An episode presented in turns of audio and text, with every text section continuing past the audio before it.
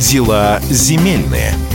Росреестр объясняет все о новых правилах регистрации недвижимости.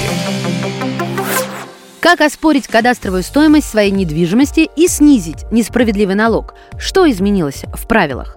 Напоминаем, что 31 июля 2020 года вступил в силу закон, который направлен на совершенствование процедуры государственной кадастровой оценки.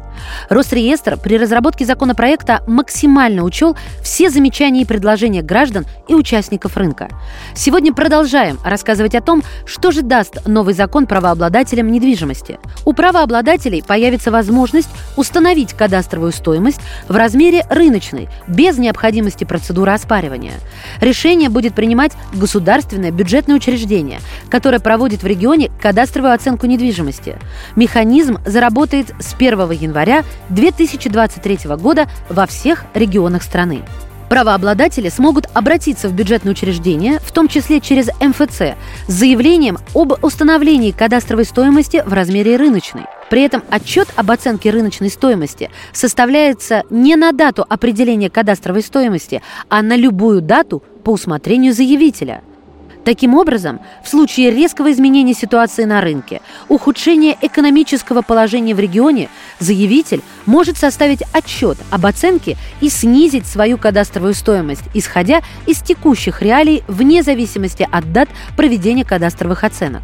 Если вы не согласны с решением бюджетного учреждения, вы сможете его оспорить в суде в порядке административного судопроизводства – для этого нужно составить административное исковое заявление и направить в суд. Одновременно с этим вы можете заявить требования об установлении кадастровой стоимости объекта в размере его рыночной стоимости – Таким образом, если суд оспорит решение бюджетного учреждения, все ваши требования будут удовлетворены.